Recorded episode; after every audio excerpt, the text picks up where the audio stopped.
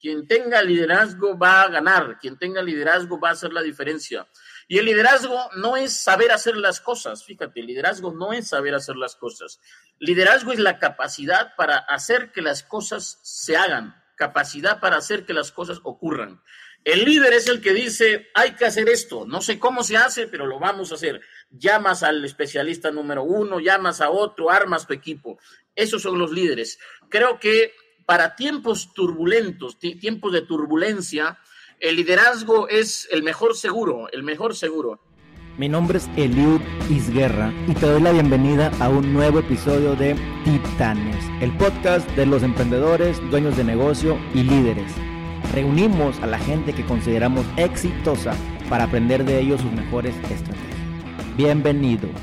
Para toda la gente de Monterrey le traemos a Juan Carlos Atoche, para que lo conozcan. Y pues sin más preámbulo, Juan Carlos, hermano, bienvenido a Titanes Podcast.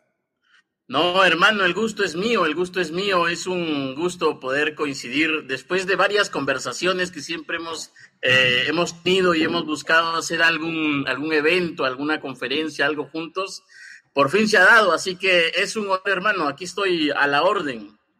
Muchas gracias, Juan Carlos. Pues bueno, les platico cómo conocí a Juan Carlos. Fue hace dos años en la Ciudad de México, donde él viene a dar una charla acerca de la revolución del dinero, los nuevos hábitos, que, que ahí fue donde tuve el gusto de conocerlo. Y lo que más me llamó la atención de Juan Carlos, y con esto quiero iniciar, es que él dice que, pues, no, no sé, si, tú me corriges, Juan Carlos, pero que te daba pena salir al aire o platicar las experiencias. Y pues, esta la marca Mundo de Millonario, donde compartías lo que te gustaba, tus pasiones, tus hobbies. Y pues bueno, después de tanto tiempo sale Juan Carlos Atoche, tenías un, un, seudónimo por ahí del señor Lancot, pero bueno, que sea tu primera voz que nos comparta, mi hermano, esta experiencia de Mundo de Millonarios.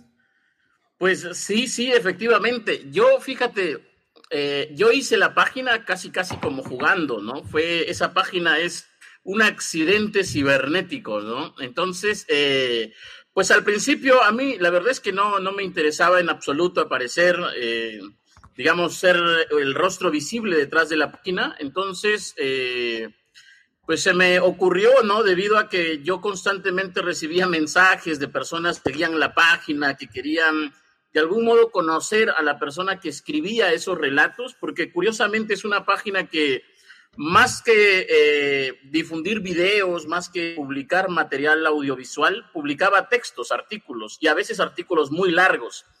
Entonces, habían personas que pues estaban como que enganchadas con esas publicaciones constantes y me escribían, ¿no? Preguntando quién, escribían a la página preguntando quién era la persona que escribía esos artículos o de dónde los sacaba, de qué libro los sacaba, ¿no?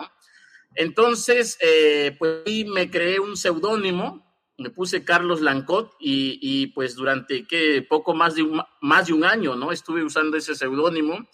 Eh, hasta que ya después yo me di cuenta que en realidad no tenía ningún sentido, era un despropósito absoluto y más bien estaba yo dejando quizá pasar una oportunidad, ¿no?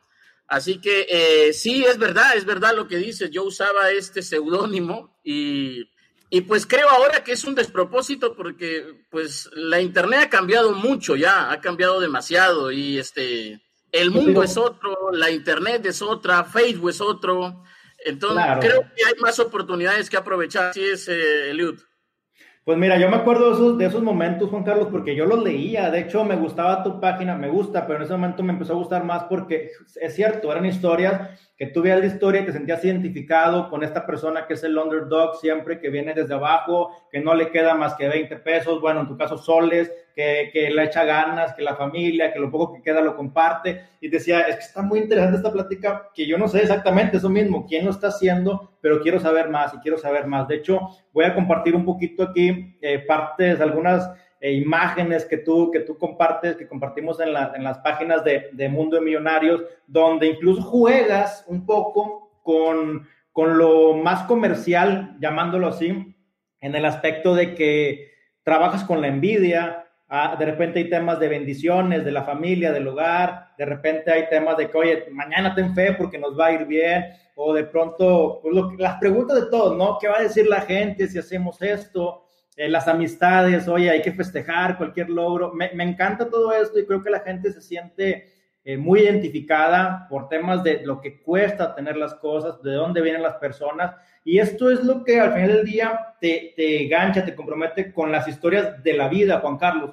Tú, esto, ¿cómo, de entrada, cómo sabes qué temas elegir? ¿Qué has vivido tú referente al emprendimiento, referente a los negocios? ¿Cuáles son tus, incluso tus miedos para que puedas compartir esto? Porque de cierta forma creo que refleja lo que es Juan Carlos detrás del escritorio, ¿no?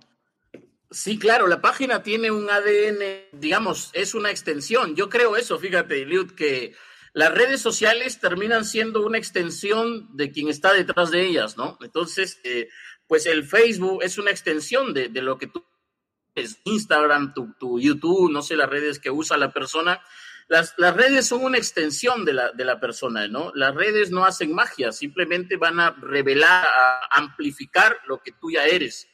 Eh, y pues la página efectivamente tiene esa, esa carga, ¿no? De, del hombre que se hace a sí mismo, tiene esa, ese gran componente emotivo, ¿no? Eh, y sobre todo tiene, creo yo, algo que, que en su momento yo no veía en, en, Internet. Además, habían pocas páginas en aquel entonces, hablando del 2014, 2015 había menos páginas de las que hay ahora, ahora las páginas de motivación, hay hasta más coach, más conferenciantes, eh, hay, diría incluso ya un exceso de información de este tema, pero en ese entonces había poquísima información y la poca información que había era información que te mostraba siempre al ejemplo del gringo, del, millonario que se hace empezando en su, en su garaje, en su, su garage, y, y, pues era el que el millonario rapidito, años, cinco años, eh, y eran estos magnates de la tecnología que tuvieron ideas brillantes, pero pues yo veía que en realidad la, la, la,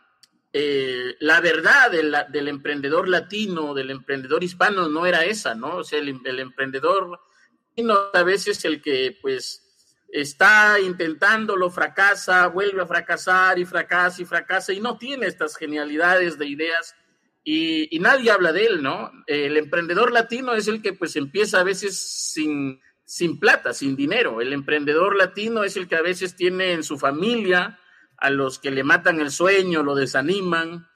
Eh, y yo buscaba eso, buscaba retratar más que al emprendedor gringo, más que al que se hace millonario rápido, las vivencias de alguien que empieza a veces sin siquiera conocer qué rayos está haciendo, simplemente a veces lo hace con un ánimo de sobrevivir, de, generar para su diario, y en el camino se va encontrando con más, hay más y vamos pedaleando, ¿no?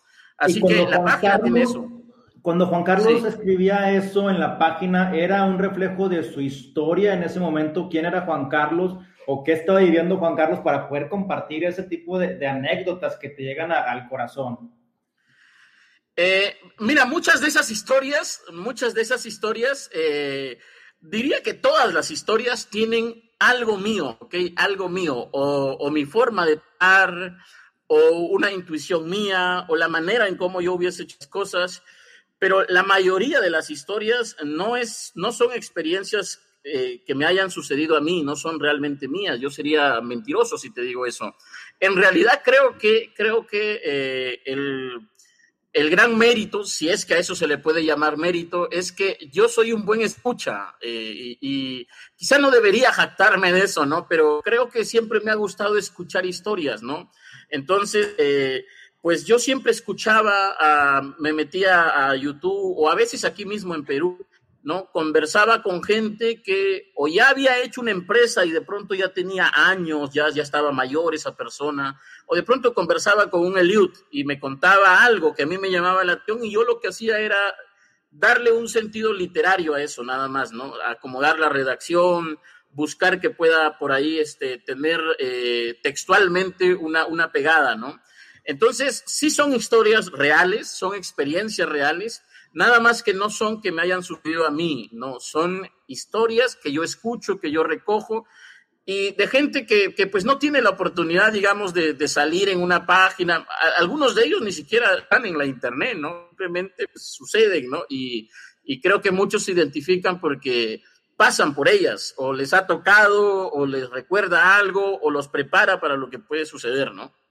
Claro, Juan Carlos, y me gusta mucho porque bien lo comentas, cuando buscamos cómo emprender, cuando buscamos consejos, cuando buscamos algún mentor o algún ejemplo a seguir, nos topamos en el Internet con gringos, con gente de, de, alemanes, con gente del otro lado del mundo que emprendieron y te cuentan su historia. Pues sí, pero eso fue hace 50 años o es ahorita, pero no es mi realidad. Yo tengo otro gobierno, yo tengo otro tipo de situaciones, tengo otro tipo de ingreso. Entonces creo que tú lo supiste tropicalizar de una forma muy correcta para el público latino, como, como bien lo has comentado, gente de Perú, de Colombia, de Bolivia, de México. O sea, realmente abriste este espacio de emprendimiento a nivel internacional, rompiste las barreras y llegaste a 5 millones de seguidores orgánicos, comentas. ¿Tú crees, cuál crees que haya sido el éxito para tener 5 millones y que la gente lo comparte y que hable de ti? ¿Qué te ha servido, Juan Carlos?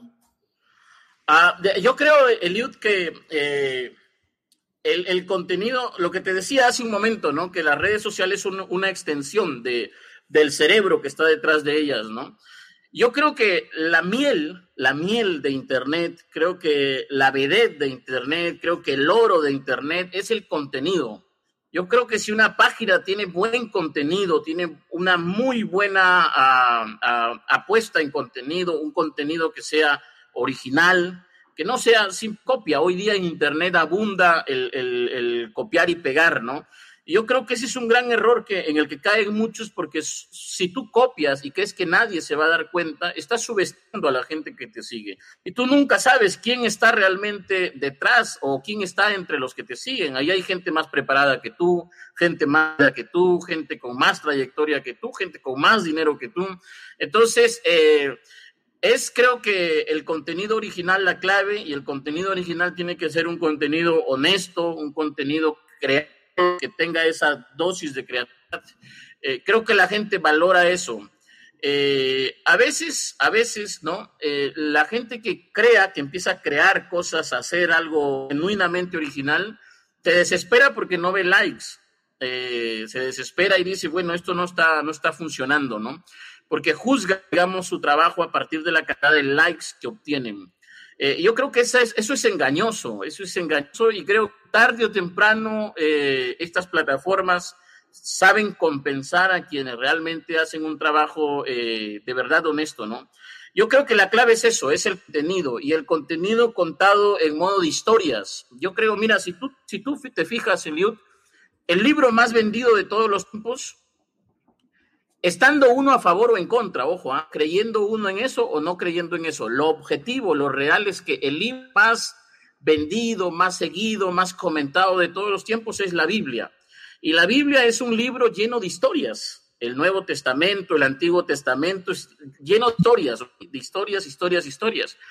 Estaba la vez pasada también revisando un dato bien curioso. Netflix, Netflix lleva ya eh, casi 20 años de, creado. Netflix no tiene 5 años, 4 años. Fíjate, Netflix despega, empieza a despuntar cuando empieza a poner en su plataforma eh, las, eh, ¿cómo se llaman estas? Las series, ¿no? Las eh, series, series, ¿no? tipo este, La Casa de Papel, estas series que resumidas cuentas son historias, nada más, son historias. Yo creo que el gran éxito es contar historias. Creo que quien sabe contar historias en Internet eh, tiene éxito asegurado, tiene éxito garantizado.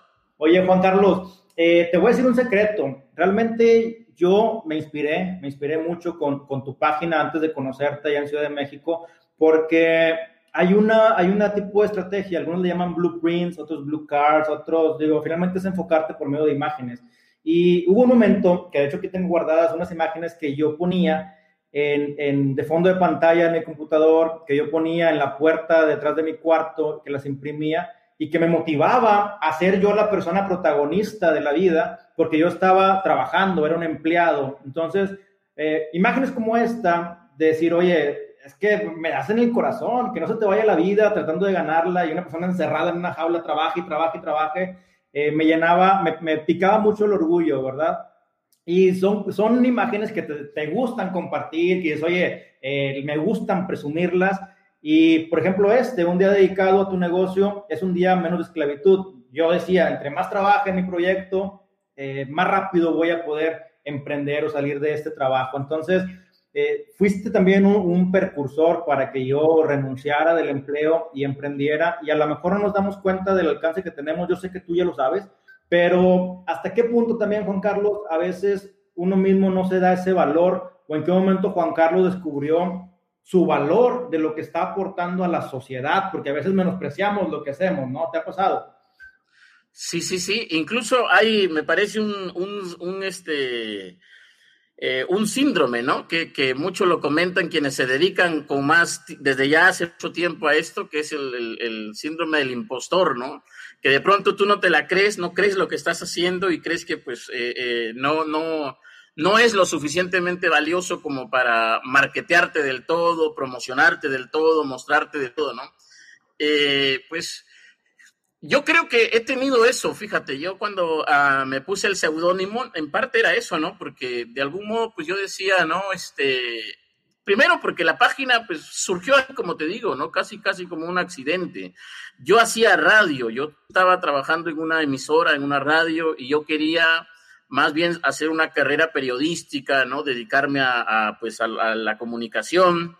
Eh, y pues yo publicaba mensajes en esa página porque yo que una página publique ese tipo de mensajes para mí y como yo no encontraba esos mensajes, pues yo mismo empecé a sacarlos, ¿no? De hecho, el nombre Mundo de Millonarios yo lo saco de una serie de, de, que pasaban en cable, una serie con ese mismo nombre. Esa serie la busqué cuando me dijiste, no la encontré. Si tienes el link, si la encuentras, mándamelo, porque sí la quiero, quiero, la quiero ver. Me quedé con esa duda desde que me dijiste. Sí, sí, está. De hecho, los, los muchos episodios de esa serie están en YouTube. Están, si, tú pones de millonarios, te va a salir. Ahí pasaban la vida de los, de los millonarios, ¿no? Y pues yo era un, hincha de esa serie, yo veía esa serie eh, y pues en, ese momento se veía como que muy, muy lejano, ¿no? El hacerte millonario, multimillonario. No habían páginas hablando de eso, ¿no? No había en espacios que hablaran de eso. Había gente hablando de motivación, había gente hablando de, eh, de desarrollo personal, habían ya ventas, libros de... Ventas, ¿verdad? Eh, claro, de ventas, pero no había algo así como que sea inspirador, que te diga, oye, tú puedes hacerte rico, oye, tú puedes eh, renunciar a tu empleo, esto es lo que pasa a la gente si decide hacer empresa. Entonces, uh, yo creo que se, se, tiene que tener mucha responsabilidad, ser muy, eh, no sé si la palabra sea cuidadoso, pero ser muy eh, minucioso a la hora de saber qué es lo que publicas, porque hay gente que te sigue, ¿no? Luego, creo que es eh, además de una responsabilidad, es una gran oportunidad, no solo para conectar con personas de todos los países, ¿no? Fíjate, ahora mismo nosotros dos estamos conectados, tú estás en México, yo estoy en Perú, eh, no solo para conectar, sino la posibilidad de hacer negocios. Hoy día Internet se ha vuelto una gran, una gran mina, es la nueva mina, por así decirlo, ¿no? Entonces, eh, hoy día además los infoproductos, el, el, comercio de la información, el comercio del conocimiento va en alza, ¿no? Y tener una de estas plataformas pues es, es en poca cuenta tener un negocio potencial altamente rentable, ¿no?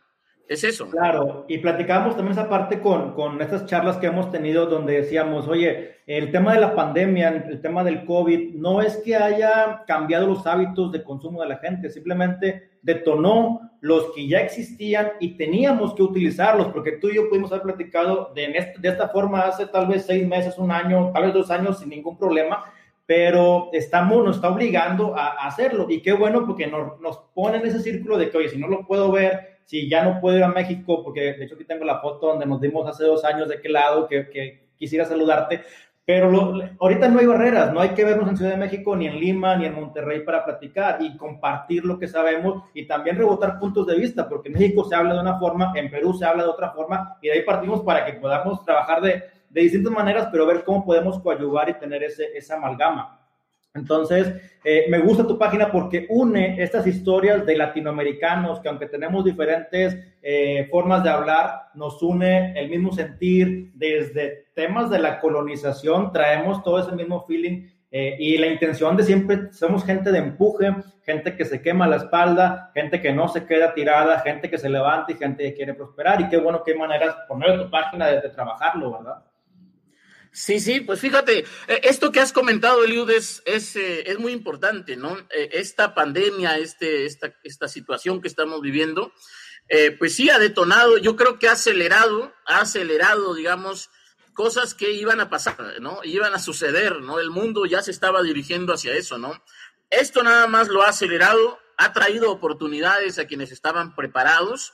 Yo ahora mismo estoy, fíjate, haciendo un, escribiendo un libro uh, que es, es un libro muy sencillo, que es Millonarios en la crisis, ¿no? Estoy recopilando historias de gente que ha hecho un millón en estos últimos tres meses, a partir de la eh, pandemia, a partir de la crisis, ¿ok?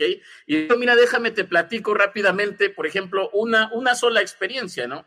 Un hombre de aproximadamente 45 años, mira, esta historia es real, ¿ok? Es este, yo empiezo la publicación con este libro, un hombre de más o menos 45 años, emprendedor nato, pero por alguna extraña razón siempre las cosas le han salido mal, ¿ok? Es casi, casi como un mala suerte en persona, es el fracaso en persona. Siempre fracasa, fracasa, fracasa, se endeuda para emprenderla mal, paga su deuda, vuelve a endeudarse, ya ni su mujer quiere que emprenda.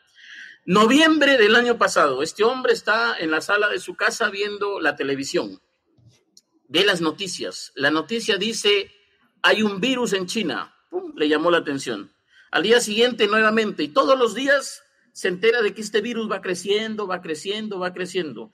Él empieza a contactarse con amigos en China, a contactarse, a averiguar qué cosa ocurría en el mundo cuando hubo pandemias, a mirar para atrás, dice, mira para atrás, aprende. Entonces este hombre se adelanta y le propone a, unas, a unos cuantos amigos traer más, traer termómetros digitales, y ya está, en, el mes de marzo, principios de marzo, había ganado toda la plata que no había ganado en toda su vida. ¿Ok? Y así como esa, como esa historia, hay más historias de gente a las cuales esta situación las ha encontrado bien paradas, las ha encontrado preparadas o han tenido la habilidad para moverse, mientras que otros han optado por eh, eh, quedarse de brazos cruzados, a otros los ha encontrado absolutamente desprevenidos, se han paralizado, se han asustado, han perdido. Entonces, yo creo que se trata finalmente de cómo tú ves la situación, ¿no? De cómo tú ves la situación y de cómo tú entiendes esto que tú has dicho. De que esta, eh, esta situación lo único que ha hecho es acelerar algo que ya era previsible. Ya se hablaba de la digitalización hay un tema que aquí fue, una, una, opinión bien dividida, muy compartida, pero imagínate que cuando pasa esto de la pandemia, la gente desde febrero, como tú lo comentas, empezó a buscar termómetros, cubrebocas, túneles y demás. Y cuando se llega marzo o abril, donde ya no hay producto, esas personas que se prepararon, que leyeron lo que estaba pasando en otros países, eh, son criticadas, Juan Carlos, porque están vendiendo el producto en un precio más alto que lo tradicional. Eh, tú como empresario sabes que, que, cuando tú adquieres el producto también consigues más caro el producto, también lo haces por negocio, pero ¿hasta qué punto podemos criticar a alguien que se preparó eh, y que no es culpa de él lo que está pasando ni la escasez? Al contrario, te está dando producto para que en ese momento lo puedas suplir. Si no lo hubiera hecho él, lo, alguien más te lo vendería. Entonces, aquí fue bien criticado eso, pero yo digo, oye, pues la persona se preparó, ¿por qué le sale culpa a alguien que se puso a investigar, a invertir, a traer de China, a prepararse, verdad? ¿Y, y qué opinas tú de esto, de estos temas que hay como que una doble, una bipolaridad en cuanto al tema? ¿Opinas lo mismo? Ah, mira, yo creo que siempre, primero creo que el mundo es injusto desde, desde que es mundo, ¿no? Desde que hay registro, hay, hay estas, digamos, eh, injusticias, ¿no? Eh, número dos, creo que siempre va, va a, seguir existiendo esto, ¿no? Eh, número tres, yo creo que, mira, hay que hacer una diferencia entre tener sentido de la oportunidad, tener sentido de la oportunidad, que ser un oportunista, ¿no? No es lo mismo si alguien tiene sentido de la oportunidad que alguien que es simplemente un oportunista, ¿ok? Ah, normalmente la gente confunde, ¿no? Confunde el comercio honesto a veces con lo que viene siendo el abuso, la estafa, el engaño, la vileza, ¿no? Eh, yo creo que, mira, si eh, las personas que estaban preparadas o se prepararon no aprovechaban, no tenían ese sentido de la oportunidad, alguien lo iba a tener. O sea, decirte a ti, Eliud, que no vendas cerveza o que no vendas alcohol porque eso le hace daño al mundo, ¿ok? Pues fíjate, si yo hago que tú dejes de vender alcohol, eso no va a acabar con los alcohólicos. eso no va a acabar con el problema que la gente eh, está usando para atacarte, ¿no? Entonces yo creo que alguien iba a hacer el, el, negocio. Obviamente hay gente que se ha aprovechado, sí hay gente que se ha aprovechado, como hay en todo, como hay en todo, ¿no? Pero no por unos cuantos se puede ver a todos el mismo saco. Yo creo que el mundo avanza siempre gracias a los, a los innovadores, a los pioneros, a los honestos, a los que de verdad hacen que el comercio eh, pueda ayudar a la gente con sus productos o servicios. Me gusta mucho la parte donde tú dices que, o sea, no porque yo no ofrezca el producto, el consumidor no lo va a encontrar o va a dejar de haber consumidor. El que quiere un producto lo va a conseguir, aunque se está haciendo daño a él mismo. En este caso, ¿tú crees que la raíz de, de todo esto podría ser la educación o desde dónde podríamos tener un cambio de, de actitud o qué nos faltaría? Empatía, disciplina, eh, no sé, en tu perspectiva, Juan Carlos. Pues sí, fíjate, el, gran problema siempre ha sido la ignorancia, ¿no? El gran problema del mundo siempre ha sido la ignorancia. Yo no soy partidario de las prohibiciones, de las restricciones, yo, yo creo en la libertad, pero creo también que conforme una persona se va educando, creo que mientras más educación tiene una persona, ejerce esa libertad con más responsabilidad. Fíjate, cuando tú te educas, tú desarrollas también la sensibilidad. Educación es desarrollar la bondad, educación es desarrollar el sentido de la justicia. Entonces, creo que cuando hay educación todo mejora, mejora el comercio, mejora los hábitos de consumo, todo, todo mejora con educación. Entonces, eh, yo pienso de que prohibir, eh, restringir, etiquetar a alguien como abusivo, materialista, porque está haciendo eso y eso está empobreciendo a unos cuantos, eso no, no, no es la solución, ¿no? Al contrario, eso es este, algo que va a, a, finalmente abrir ese, si no lo haces tú, alguien lo va a hacer. Alguien lo va a hacer. Entonces, este, yo pienso que la solución, Eliud, es la educación. Definitivo, Carlos, coincido contigo. Un, un, tema que tú arrancaste Mundo de Millonarios, como bien lo comentas, por, por lo que tú creías, por lo que hacía falta, porque había una necesidad de crearlo y así fue como nació. Y te topaste con un gran problema, Juan Carlos, ahorita me vas a decir si no, cuando te das cuenta que este logotipo que tanto, que tanto amas, anhelas y que la gente reconoce, tienes que quitarlo porque ya formaba parte de otro tipo de negocio. Platícame de esta historia, de los obstáculos y cómo, los has, cómo has hecho esta transición de logotipos. Pues sí, fíjate que yo, yo, yo inicialmente tuve la página un muy buen tiempo, la tuve con una, en la foto de perfil, ni siquiera tenía logo, la foto de perfil eh, era una casa de playa eh, con un fondo celeste y ya era como que, digamos, eh, se había hecho esa, esa playa, pues el, el, el, símbolo, ¿no? De la página, ¿no? Entonces, eh, después, pues yo me voy, me voy dando cuenta de que esta página crece, crece, y que ya no es una página, es un negocio, me doy cuenta, porque fíjate, yo estaba trabajando en, una radio, y de pronto a mí me proponen un negocio del que yo no tenía la más remota idea. Un señor de Colombia me dice, oye, ¿sabes qué? Eh, tú tienes una comunidad muy grande, yo estoy haciendo un lanzamiento, yo, lanzamiento, ¿qué rayos será eso? Y me dice, con marketing de afiliados puedes ganar un dinero. Y pues yo, yo dije, incluso este señor de Colombia seguro me quiere robar mi página porque ya tenía, ya tenía más de medio millón de seguidores, ¿no? Y a veces cuando hay pobreza mental, pues la gente desconfía, ¿no? La pobreza, parte de la pobreza mental es desconfiar del otro siempre. Entonces, yo pues estaba un tanto así receloso, desconfiado, yo decía, seguro me quiere robar mi página, me enviaron unos enlaces. Recuerdo que temeroso me inscribí y fui descubriendo que existía algo que se llamaba Clickbank. En ese entonces Clickbank era muy fuerte, hice marketing de afiliados. En tres días, Eliud, yo me gané más de 8 mil dólares, en tres días sin invertir un, un, centavo, simplemente recomendando en esa página que compren eh, un, el acceso a un club de, de, de inversores. Me gané un buen dinero. Y me di cuenta ahí que ya eso no era un, una simple página, eso era un negocio, que había más gente haciendo negocios en Internet, que había más gente ganando dinero, muy buen dinero con el uso de las redes sociales. Y pues empiezo a, tratar esto como más como un negocio, ¿no? Y eso significaba pues ponerle un logo. Un amigo en España me dice que él puede ayudarme haciendo el logo. Bueno, compramos este logo pero no reparamos en que la persona que había hecho el logo, pues parece que se había metido había cogido otro logo y había hecho nada más un cambio de colores. Y después yo voy a, México y ahí un señor me, avisa, ¿no? Me dice, oye, tu logo es en realidad el logo de una funeraria.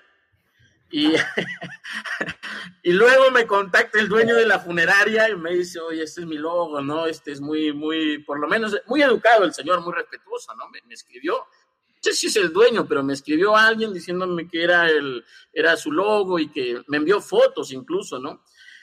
Al tiempo me escribe otro, otro señor diciéndome que una empresa de mudanza eh, también tiene ese logo, ¿no? Y, seguí buscando y resulta que, por ejemplo, aquí mismo en el Perú hay un colegio que tiene ese logo. Eh, entonces ya ahí decidí cambiarlo y pues eh, ahora ya tengo otro logo, ¿no? Ya tengo otro logo, ya tengo un logo más, más profesional, ya, ya no es ya un, este, un plagio, por así decirlo, ¿no?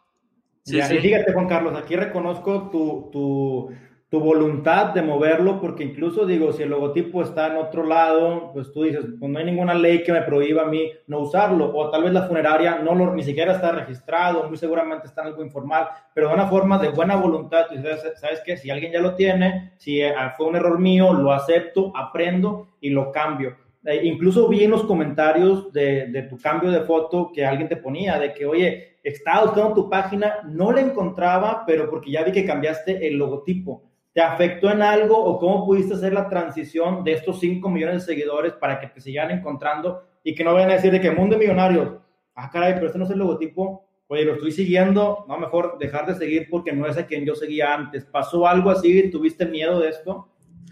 Eh, no, no diría miedo, pero sí era una de las, de las cuestiones a considerar, ¿no? De que, pues, no es fácil hacer un cambio, ¿no? De hecho, yo he hecho un cambio de logo, eh, he cambiado dos veces el logo en, muy corto tiempo, en menos de un año.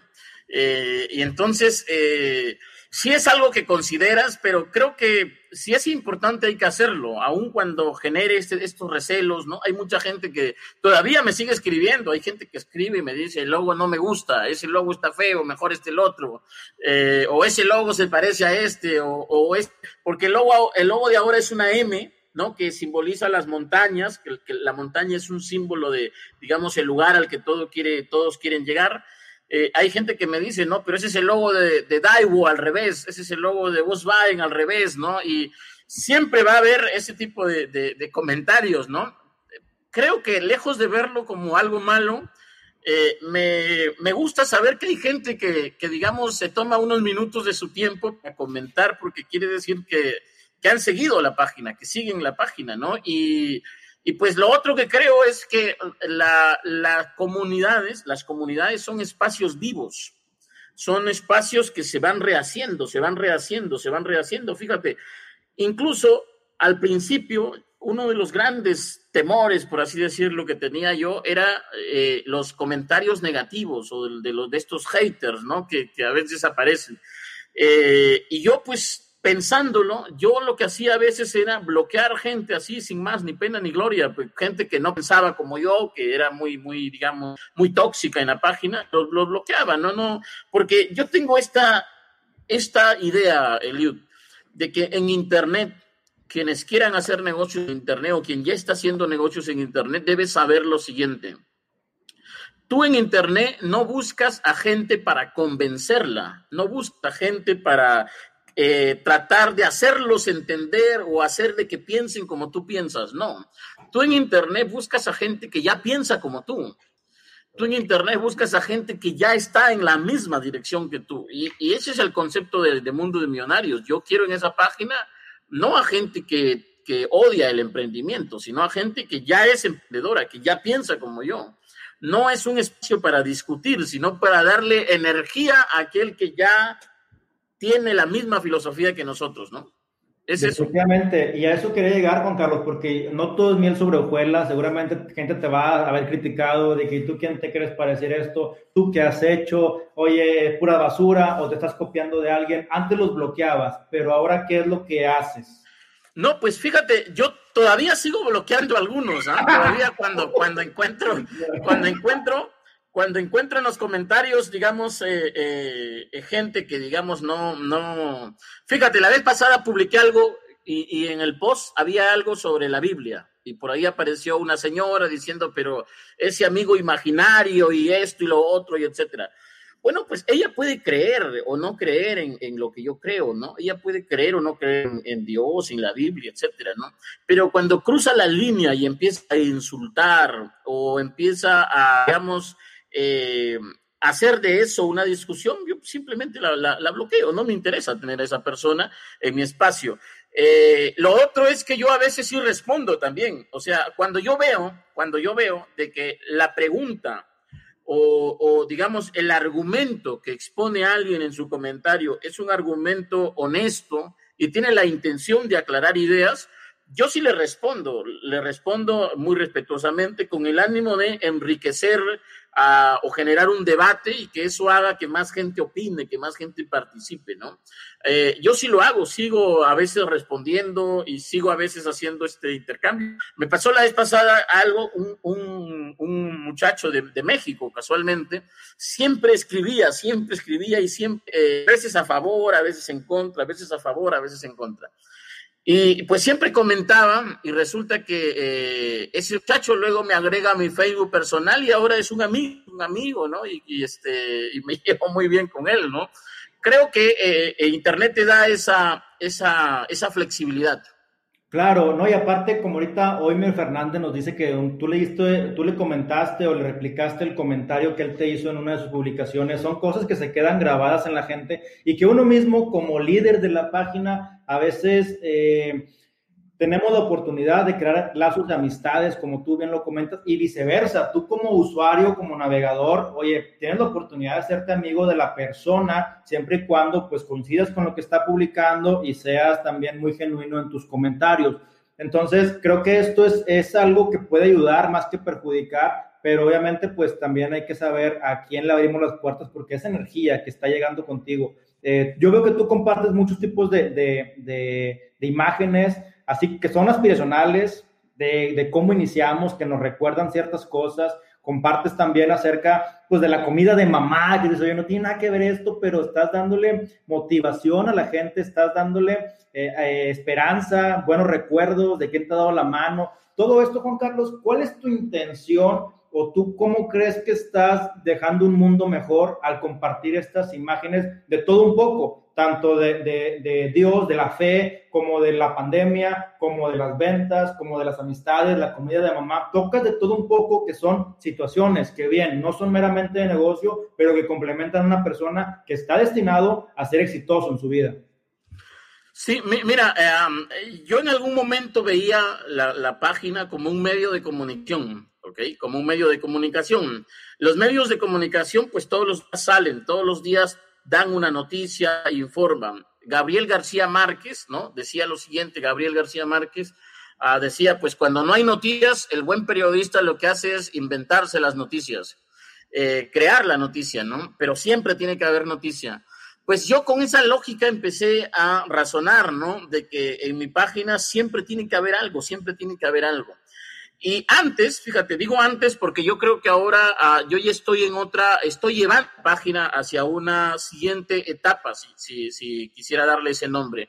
Pero en esta primera etapa, digamos, como que ha habido un, una, un interés muy marcado por los likes, por los números, digamos, por crecer, crecer a una tasa de 5 mil likes diarios, 10 mil likes diarios, o porque un video se viralice y llegue a los 100 mil compartidos, ¿no? Había un, en mí un interés muy fuerte y muy marcado por los likes, ¿de acuerdo? Sobre todo por el crecimiento orgánico. Eh, eso creo que se acabó. Creo que hoy día ya es más fácil conseguir likes. Hoy día es más fácil conseguir alcances. Tú puedes meterle una pauta publicitaria a tu Facebook y tienes ya un alcance. Ah, hoy día a mí lo que me está interesando mucho es eh, convertir esto en una eh, comunidad que pueda ofrecer, ¿no?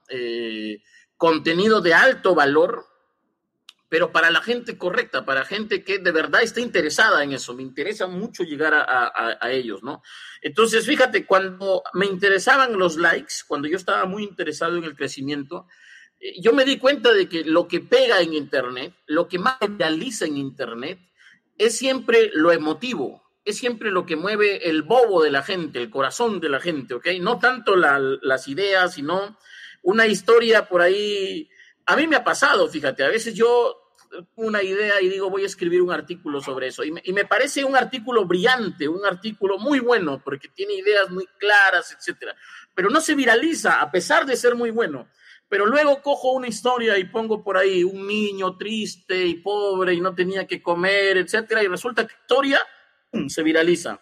Lo emotivo, lo que mueve el corazón de la gente más que la mente, lo que mueve el corazón de la gente se viraliza detona, detona muchísimo. Entonces, uh, ¿qué es lo que publicamos, eh, qué es lo que hemos publicado siempre que mueva? Pues esas historias tristes, esos consejos. Eh, siempre, bien sabes, en, en, Latinoamérica hay una cultura muy revanchista, esto de que voy a tener éxito para taparles la boca.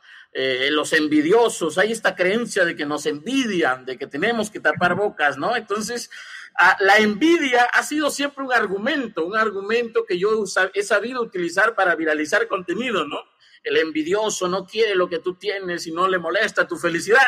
Y eso hay gente que se les arroncha, hay gente que, digamos, eh, se siente identificada porque cree que lo envidia, ¿no? Entonces, eh, pues esos, esos elementos de la cultura latina yo los he sabido usar porque me he dado cuenta que son como, son como eh, botones emocionales como que si tú cuando hablas de eso o publicas eso, estás tocando una llaga que está como que muy presente a lo largo de toda Latinoamérica, el colombiano, el mexicano, el peruano, el ecuatoriano, cree que alguien lo envidia, cree que alguien lo critica, cree que alguien, eh, que él tiene que tapar bocas, que él eh, tiene que ser el número uno.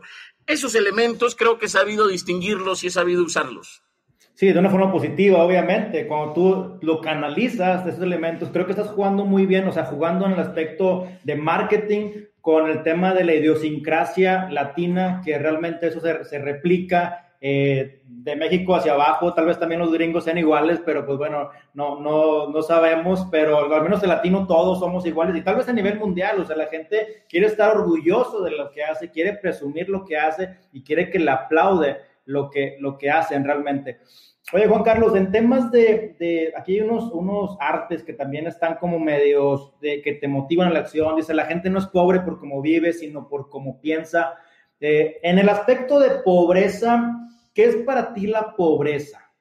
La, la, ¿qué, ¿qué, es para mí la pobreza en estricto? Y en el aspecto Fíjate, eh, hasta, hasta cuando dicen Dios te quiere humilde, porque hablas de millones y porque hablas de dinero y eso es la raíz de todos los males, es la ambición y la gente rica y la gente pobre. O sea, ¿cómo lo catalogas tú todo eso? Pues eh, yo primero creo que hay una, en, en, Latinoamérica también nuestra cultura, digamos, tiende a la pobreza, ¿no? Miguel Ángel Cornejo decía que ah, pues hemos hecho de la pobreza una virtud, ¿no? Una, una virtud. Nos parece que siempre el pobre es el bueno, el pobrecito, el víctima, el pobre es el que va a ir al cielo y el, el rico es el materialista, el avaro, va a ir al infierno porque es el abusivo, el prepotente, ¿no? Siempre se nos ha pintado eso. Está presente mucho, por ejemplo, en la novela. La, la, novela mexicana muestra eso, ¿no? Televisa te muestra eso, ¿no? El pobrecito, el rico. Uh, y, ¿sabes? Yo pienso particularmente que la pobreza es falta, eh, es desnutrición mental. La pobreza es falta de productividad. Mira, es bien curioso, fíjate, desde el punto de vista bíblico o desde el punto de vista religioso, teológico, incluso si quieres verlo así. Fíjate, el primer mandamiento bíblico que está oculto en la Biblia es, es ser productivo. Eh, cuando Dios crea todo, crea el mundo, crea los animales, crea al hombre, Dios les dice fructificaos y enseñoraos. Fructificaos en el hebreo antiguo significa ser productivo o sea, les está diciendo sean productivos. Ese es el primer mandamiento. El que es pobre es pobre por falta de productividad. Ahora, ¿por qué no es productivo? Probablemente porque tenga una serie de elementos detrás. Uno de ellos es que probablemente no se la crea, probablemente siente que le falta preparación, probablemente siente que no tiene los recursos, ¿no? Eh, pero yo creo que todo eso a la pobreza mental. Yo creo que hay gente eh, que no es pobre, yo creo que hay gente empobrida, gente empobrecida, o sea, los, los gobiernos han arrinconado a esa situación de precariedad. Eh, sus mismas decisiones lo han llevado a esa situación de precariedad, ¿no? Y yo creo que la pobreza, pues como decía Kiyosaki, no se sale de ella con, con dinero, sino con acción. se sale de ella con educación, ¿no? Y particularmente con educación financiera. Hay que enseñarle a las personas o hay que despertarlas, hay que inspirarlas, hay que hacer que quieran eh, crear riqueza, que, sepan la libertad que, tienen, eh, pues la pueden ejercer con riqueza. Sin riqueza no se puede ejercer la libertad. Tú eres libre, Eliud, de ir a comer al mejor restaurante de México, pero si no tienes recursos no vas a poder ir. Eres libre de llevar a tu, a tu familia a que se atiendan con el mejor médico. Eres libre. La institución de tu país dice que eres libre. Pero si no tienes recursos, no puedes hacerlo. El modo de ejercer la libertad es con recursos, es prosperando, es creciendo. Definitivamente, Juan Carlos, coincido mucho con, contigo. El tema de, la educación es algo que siempre nos ha eh, llamado mucho la atención a nivel Latinoamérica. Y, y, pues bueno, de todo lo que me comentas, Juan Carlos, ¿dónde crees que la gente podría empezar a, cambiar su forma de pensar? Tal vez en algún libro, tal vez en alguna experiencia, pero me gustaría más que me recomendaras un libro para la gente. ¿Qué, qué, qué libro crees que le hace falta a la gente? O dos, tres libros con el que si la gente lo pudiéramos entender, pudiéramos vivir mejor en sociedad y buscar un mejor futuro. Eh, mira, yo pienso de que pues, eh, uh, no hay, digamos, un libro que va a ser bueno para todos, ¿no? Creo que hay uh, libros que tú tienes que leer de acuerdo a, la, a, a, tu momento, de acuerdo a la situación que tú estás pasando, ¿no? Pero si me preguntas por un libro para la persona que quiere mejorar económicamente, que de pronto está en el analfabetismo financiero, siente que está atascado, absorbido por la pobreza, yo le recomiendo que lea El hombre más rico de Babilonia, que es una joyita muy sencilla, muy práctica, la vas a leer en semanas si te aplicas a leerla, es muy digerible. El hombre más rico de Babilonia. Ahora, si hay alguien que una empresa tiene un negocio ya y, de pronto siente que no está despegando, okay, eh, es, es emprendedor, tiene un negocio, pero no está creciendo, se siente atascado, qué sé yo, yo le recomiendo mucho leer qué es el management que es el Management, es un libro de Joan Magreta, muy, muy, muy bueno. Eh, ahora, si hay alguien que quiere liderar, que quiere liderazgo, quiere, quiere aprender sobre cómo dirigir a otras personas, cómo avanzar en ese camino, yo le recomiendo a, a leer a Warren Bennis. Warren Bennis tiene un libro muy bueno que se llama Conviértase en líder, ¿no? Es uno de los mejores libros que yo he encontrado de, de liderazgo. Eh, y pues sobre inquietud espiritual, eh, alguien que de pronto se ha perdido algún, algún ser querido, tiene este dilema con la muerte, no sabe muy bien eh, qué hay más allá, digamos, metafísicamente tiene estas inquietudes, pues yo, yo, le recomiendo mucho leer o Caballo de Troya o, este, o Anthony de Melo, tiene muy, buenos, muy buenas reflexiones ¿no? sobre eso, ¿no? Son libros muy sencillos de leer. Es eso, Eliud, es eso lo que yo le recomiendo. De acuerdo, Juan Carlos. Digo, muy vasta tu, tu explicación. Me gustó mucho para todo tipo de, de, lectura, todo tipo de mente. Realmente quien está detrás de la página de Mundo Millonario sabemos que es una persona capaz, una persona que le gusta lo que hace, que conoce y se muestra en su forma de hablar, se muestra en su léxico, en su léxico y en su forma de pensar. Oye, Juan Carlos, ¿qué es lo que viene en tema de negocio? ¿Cómo esta, yo sé que tú buscas mucho tema de oportunidad, cómo esta pandemia o hacia dónde va el cierre del 2020 en materia de emprendimiento, negocio y forma de, de comunicarnos y de vender incluso? Mira, yo, yo creo, eh, Eliud, que eh, las empresas son comunidades. Yo creo que las empresas se han vuelto comunidades que las empresas hoy día están pasando de tener clientes a tener eh, hinchas o embajadores o suscriptores. Las empresas se han convertido en pequeñas tribus, ¿ok? Entonces, eh, siento que el gran insumo para triunfar en el siglo XXI, el, el gran insumo para estos tiempos es el liderazgo. Es el liderazgo. Quien tenga liderazgo va a ganar. Quien tenga liderazgo va a hacer la diferencia. Y el liderazgo no es saber hacer las cosas, fíjate, el liderazgo no es saber hacer las cosas. Liderazgo es la capacidad para hacer que las cosas se hagan, capacidad para hacer que las cosas ocurran. El líder es el que dice, hay que hacer esto, no sé cómo se hace, pero lo vamos a hacer. Llamas al especialista número uno, llamas a otro, armas tu equipo. Esos son los líderes. Creo que para tiempos turbulentos, tiempos de turbulencia, el liderazgo es el mejor seguro, el mejor seguro. Y quizá uno de los mejores autores en liderazgo también que se me estaba pasando a mencionar es Covey, Stephen Covey. Stephen Covey es muy bueno en eso. Hay algo que, hay algo que creo que muchas personas pierden de vista y es que eh, la tecnología cambia, la economía cambia, el mundo está cambiando, pero los principios siguen siendo los mismos, Eliud. Los principios siguen siendo los mismos. Eh, el que sabe entender eso está en ventaja y eso es liderazgo. Yo creo que el mundo va hacia eso, el, mundo va el mundo va irremediablemente hacia la digitalización, nos guste o no nos guste. Eh, de hecho, el dinero físico está muriendo. El dinero físico, ahora mismo estamos asistiendo a la muerte del dinero físico. Hay negocios ya en Estados Unidos, aquí mismo en Perú, que no aceptan eh, dinero físico. Quieren que les paguen todo con tarjeta o transferencia. Ah, y eso supone algo. ¿No? Parece una maravilla, supone algo, supone que tú pierdes, por ejemplo, tu privacidad, porque ahora todas estas plataformas que tienen tu dinero se van a enterar qué haces con tu dinero y entonces, sabiendo qué haces con tu dinero, elaboran tu patrón de consumo y valiéndose de una serie de estrategias de marketing, de publicidad que combinan la neurociencia, arman toda, toda una estrategia para manipularte y a veces tú no te das cuenta de eso, tú no eres consciente de eso. Le llaman algoritmos Sí, claro. Entonces, Aquí en este punto, Juan Carlos, tú qué, digo, realmente estamos, todos ya son algoritmos. Nuestra Alexa en la casa sabe qué decimos, qué escuchamos, qué música nos gusta y a qué hora. Lo que buscamos en Internet son algoritmos, lo que buscamos en Spotify, todos son algoritmos. Pero hasta qué punto debemos temerle al algoritmo o dejarnos llevar, porque eso es lo que nos va a dar, lo que nos va a traer lo que buscamos de una forma más sencilla. ¿Qué opinas de esta eh, digitalización o robotización, se le puede llamar así? Yo creo que no hay que temerle, yo creo que no hay que temerle. Yo no, no estoy en contra de los algoritmos. A mí me parece muy bien la inteligencia artificial, me parece muy bien todo progreso tecnológico, todo progreso económico. Yo lo que creo es que si esos algoritmos no te encuentran bien parado, no te encuentran preparado, ahí es cuando peligra el, hecho, estás en peligro porque eh, te pueden manipular.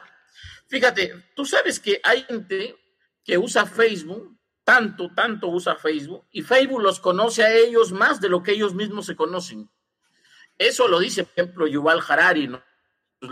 O sea, el peligro no es el algoritmo, el peligro es cuando tú eres tan ignorante y estás tan desprovisto de toda información, de todo lo que ocurre, que pues te vas a dejar guiar como un corderito, te vas a, te vas a dejar manipular como un corderito y tú ni siquiera eres consciente de eso ahí están cuando te hacen comprar algo que no necesitas, ahí está cuando tú haces algo que realmente no sabes por qué rayos lo has hecho, ¿no?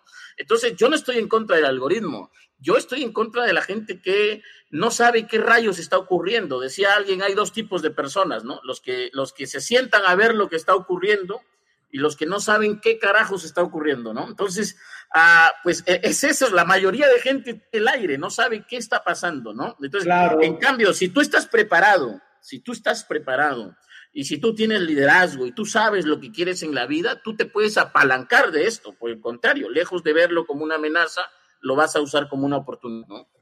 Definitivamente, Juan Carlos, y digo, son cosas tan sencillas que podemos meter esa, esa presión nosotros en cuanto, oye, voy a buscar algo en, en, Facebook, eh, dice, yo voy a buscar un carro ayer, no, iba a, cambiar el coche, y digo, es que si pongo esto en Facebook, me va a salir todos los días ahora promociones del coche, del coche, del coche. Le digo, mejor no, mejor me espero, voy a la agencia y ahí mismo platico, porque ahorita no me quiero, y no es que sea malo, pero no me quiero... Eh, desenfocar de mis proyectos actuales, de lo que veo en redes, porque yo tengo, tengo tu página y tengo otras cinco de viajes y de negocio que me salen primero en Facebook, porque es lo que quiero ver.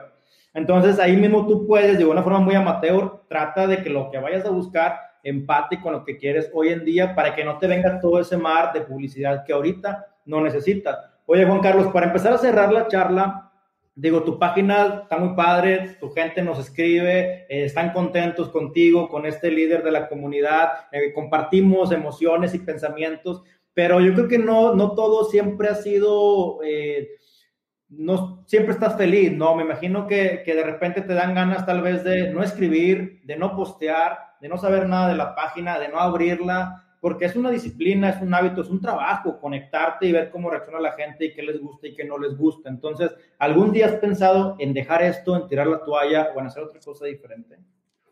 Sí, no, he pensado en dejar, en tirar la toalla. Yo no, no, diría tirar la toalla, pero sí creo, sabes, que la vida es cíclica. Yo, yo, yo creo eso. Yo creo que la vida es cíclica. Yo creo que la vida hay que vivirla de que tú cierras ciclos y abres otros. Cierras un periodo y te vas por otro. Ah, yo ahora mismo estoy empezando a construir algo eh, con Mundo de Millonarios que va más allá de la, de la página de Facebook y quisiera construirlo, dejarlo, digamos, caminando y luego irme, luego quitarme de ahí, ya salirme de ahí. Me gustaría que eso avance sin mí, ¿no? Eh, yo pienso eso, yo creo que lo correcto, lo normal, lo mejor es que una persona hace un proyecto, lo dejas caminando, lo estructuras, lo consolidas y luego te vas por otro, ¿no? Eh, en mi caso, yo tengo eso clarísimo con Mundo de Millonarios, no me veo, digamos, de acá 10 años eh, eh, posteando en Mundo de Millonarios, ni en cinco años, ni en cuatro años me veo haciendo eso. Eh, a pesar de que es algo noble, a pesar de que es algo bonito, a pesar de que es algo que pues contribuye con muchas personas, ¿no? a mí me, me, me, gusta muchísimo cuando de pronto veo mi página y, y, fíjate, la vez pasada me di cuenta de que yo todos los días eh, tengo gente que me bendice, gente que no me conoce y me bendice de cualquier parte del mundo, o me envía gracias de cualquier parte del mundo. Es muy bonito cuando pasa eso en tu vida, cuando tienes gente que no te conoce, pero desea de todo corazón que te vaya bien. Te dice, oye, ¿sabes qué? Me has ayudado con esto y sabes que te estoy muy agradecido y sé que algún día te voy a conocer en persona. Eso creo que es un alimento espiritual que yo eh, más, más valoro, ¿no? De todo lo que hago. Eh, sin embargo, no me veo haciendo eso siempre. Y lo otro es, a veces, ¿cómo hago cuando no tengo ganas de escribir o no tengo ganas de crear contenido? Pues como cualquier otro, como cualquier otra persona, también a mí me pasa eso. También estoy yo expuesto, digamos, a distracciones, a estos objetos brillantes, ¿no? Eh, que te distraen, que tú estás mirando para allá y pum, pum, están ya jalándote la vista, ¿no? Desde la publicidad que ves en redes sociales hasta cualquier otra cosa. También me pasa eso. También yo a veces amanezco sin ganas o no tengo ganas, también tengo problemas. Pero, ¿sabes? Hay algo que, yo leí una vez y me gustó mucho, Eliud, y quiero compartirlo ahora, y es que la disciplina es la base y que disciplina es hacer las cosas que tienes que hacer aun cuando no tienes ganas de hacerlas. Disciplina es hacer las cosas que tienes que hacer aun cuando no tengas ganas de hacerlas. Fíjate, uno de los grandes novelistas de todos los tiempos, uno de los grandes autores de todos los tiempos es Gustave Flaubert, el que escribió Madame Bovary, ¿no? Ah, y decía eso, decía, a mí, verdad es que no se me da fácil escribir, pero lo que no tienes de genio, tienes que reemplazarlo con disciplina y esfuerzo. Lo que no tienes de genialidad, de inteligencia, de, esta gran. Eh, eh, capacidad intelectual, reemplázala con disciplina, con esfuerzo, con entrega, ¿no? Entonces, a veces amaneces eh, sin ganas, hazlo. A veces amaneces con problemas, hazlo. A veces eh, no quieres hacer nada, hazlo. A veces quieres tirar la toalla, hazlo. Creo que ahí está eh, la clave de esto, ¿no? Avanzar a pesar de lo que pueda estar pasando en tu mente.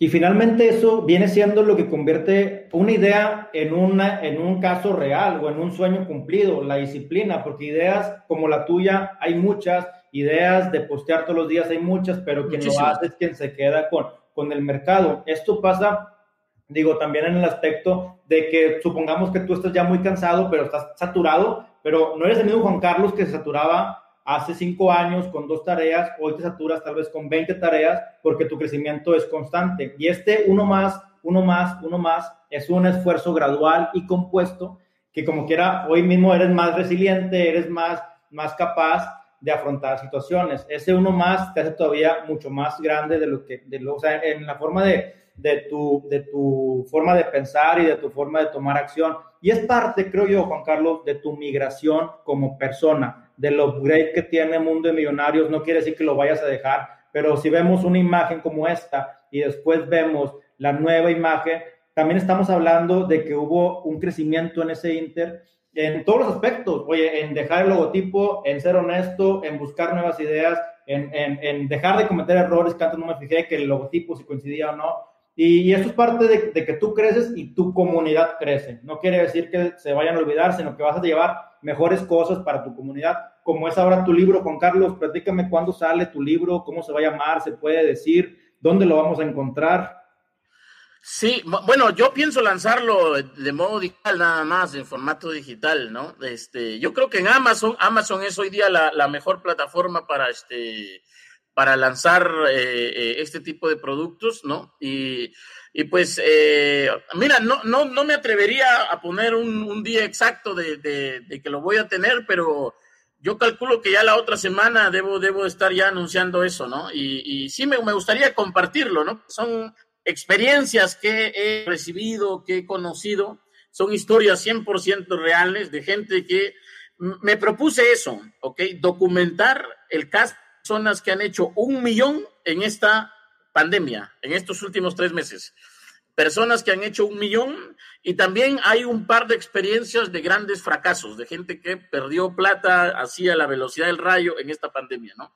Entonces creo que va a ser algo que puede enriquecer a quien pues guste de leer, a quien le interese leerlo y, así que ah, yo voy a estar comentando ese libro. Perfecto, Juan Carlos. Pues sí, definitivamente en la pandemia ha habido gente que se está haciendo millonaria, así como gente que ha perdido todo, y es válido comentar tanto lo bueno como lo malo. Mi estimado Juan Carlos, como siempre, un placer saludarte, te agradezco mucho el tiempo que me dedicaste, admiro mucho tu trabajo, eh, también me, me, me gusta mucho lo que has estado haciendo ¿qué te puedo decir? Que, que, tú, no, que tú no sepas, digo, ya me en tu, en tu forma de hacerlo, 5 millones de seguidores, estás haciendo un cambio en la sociedad que a veces no nos damos cuenta, sé que lo sabes, pero la gente que está allá afuera, que trabaja como tú y que cree que no está valiendo la pena su esfuerzo, ¿qué les comentarías para despedirnos, mi buen? Y pues darles un último mensaje a toda esta gente de Mundo de Millonarios. Ah, decirles a todos, eh, eh, Eliud, que pues la clave de todo yo pienso que es el liderazgo, que los líderes, los líderes o los campeones eh, también caen, también pierden, también a veces tienen malos días, malos momentos, pero se caen y lo vuelven a intentar, por eso son campeones. Eh, los campeones no son los que siempre ganan, campeones son los que no se rinden, son los que no abandonan, los que no tiran la toalla, entonces, eh, yo, mi primera, mi primera ah, invitación a todos es a que, a que se mantengan siendo perseverantes. Lo otro es esto, es mantente en la jugada, ¿no? Mantente en la jugada, porque mira, para ganar hay que meter goles. La única forma de meter goles es estando en el juego. Tú no puedes meter goles desde el banco o desde la tribuna, ¿no? No puedes hacer goles desde, desde fuera de la cancha. Hay que mantenerse en la jugada, ese es el gran secreto, ¿no? Eh, y número tres, número tres, eh, mira, crisis es transferencia de dinero, transferencia de riqueza. La única crisis que debe de interesarte es la que eventualmente exista en tu mente, en tu cabeza. Lo demás es, es, secundario. Eh, me gusta mucho a mí una reflexión de Bob Proctor que decía esto, decía Bob Proctor, se habla de nueva economía y de economía industrial.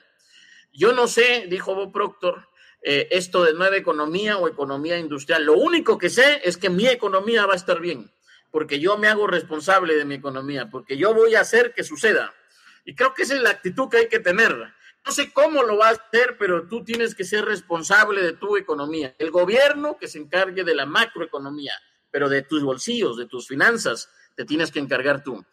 que eso es el Yo también te estoy muy agradecido, te estoy realmente agradecido porque eh, pues ya teníamos un buen rato con ganas de hacer algo juntos y creo que eh, este ha sido una muy buena ocasión eh, para compartir este conocimiento de, alto valor y pues a quienes se, han conectado yo les quiero pedir que también sigan a Eliud, que está haciendo que las cosas ocurran, que es un hacedor, es alguien que está, digamos, en la cancha, está en la jugada y creo que sus experiencias pues pueden enriquecerte, pueden serte de mucha utilidad. Así que uh, apúntale a Eliud Isguerra. He pronunciado bien el apellido, ¿no, Eliud?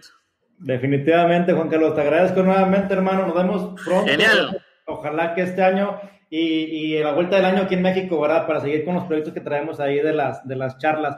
Eh, gracias por estar en Titanes Podcast, gracias por compartir tu conocimiento a la gente de Monterrey, a la gente de México y a la gente que nos escucha en América Latina. Como siempre, Juan Carlos, Muchas gracias por todo. Nos vemos en la Gracias, hermano. Éxitos. Saludos al millón. Gracias. Eso.